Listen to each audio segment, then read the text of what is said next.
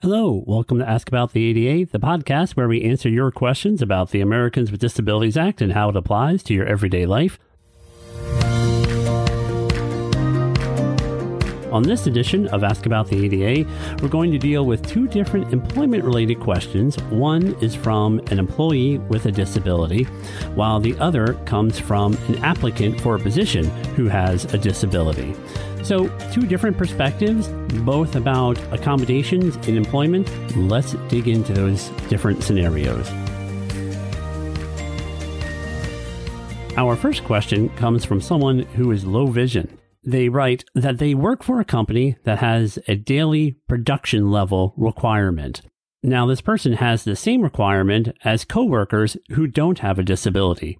The question that came from them was, am I protected under the A D A if I can't meet the same production level as my coworkers without disabilities? Now, under the Americans with Disabilities Act, the purpose of the law is to provide equal opportunity and equal access. And that's important to keep in mind here, as it doesn't provide special protections for an employee with a disability. Rather, it just makes sure that there is an equal playing field for that employee. So in this case, the employer is required to provide any reasonable accommodations that would allow this person to do their essential job functions. In other words, the essential tasks that they are required to do and meet in terms of their work expectations. However, the A D A would not require the employer to lessen or remove any requirements to meet certain productivity levels. So in fact, an employer is not required under the A D A to lower quality or production standards. Another important and key consideration to keep in mind, though, is that an employer must be consistent in their policies. So if they have production levels that are required for all employees, then that must be applied uniformly. In other words, it must be applied to everyone equally, whether or not they have a disability. So if an employee without a disability failed to meet the productivity requirements, then that employee would need to be penalized in the same way that an employee Employee with a disability would be penalized for failing to meet the requirements of the job. So again, it's all about an equal playing field and equal responsibility in terms of performing job duties and functions.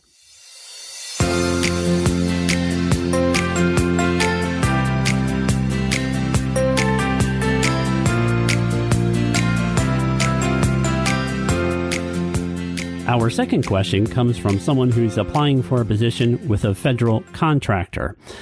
The person asks about something on the application. As part of the application, there's an opportunity to self-identify as a person with a disability.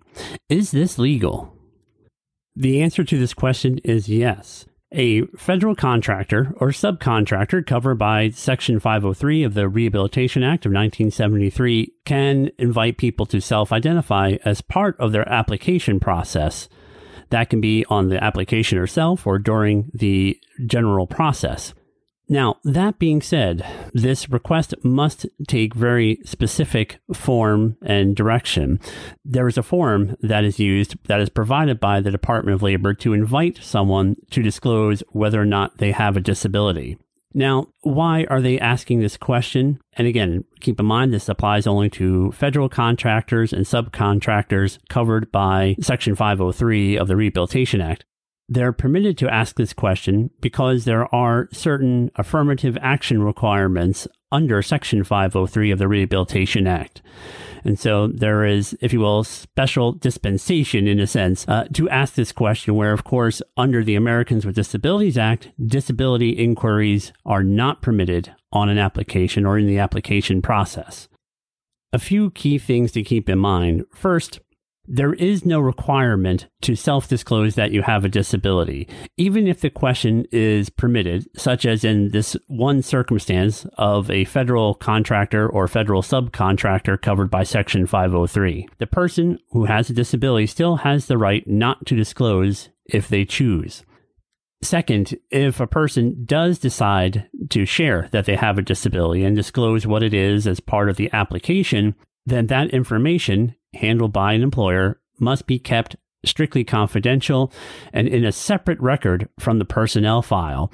So in other words, the information must be kept discreet and private and should not be shared with anyone in the company who is not on a strictly need-to-know basis to process the information. A lot of this information can be found on the Department of Labor's website, and I would encourage everyone to read more about it if you've seen this type of question on an application. So let's review. In this case, we have a question about someone who's applying to be employed by a federal contractor or subcontractor who is covered by Section five oh three of the Rehabilitation Act. Under that law, it is permissible to invite someone to self-identify as a person with a disability. However, there is no obligation for the prospective applicant or employee to do so. They can choose to uh, share that information, but they are under no obligation to. However, if the employer is covered by Section five oh three of the Rehabilitation Act, they are permitted to make that invitation and to keep whatever information they gain from it private and confidential. But under the Americans with Disabilities Act, asking a person to identify as someone with a disability as part of the application process is not permissible. There should be no questions about trying to identify if someone has a disability as part of the application process.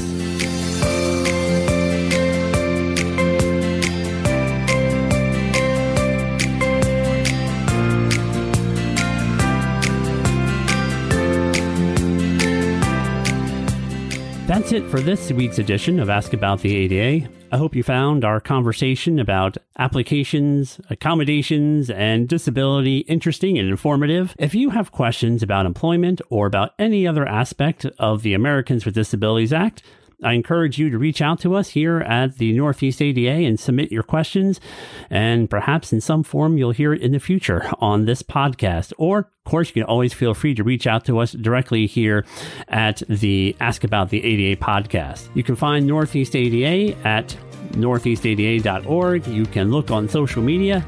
Look for at Northeast A D A, and you'll find us on Facebook, Twitter, Instagram, YouTube, all of the usual social media channels. Thanks as always to Grace Fairchild, our producer for the podcast and editor.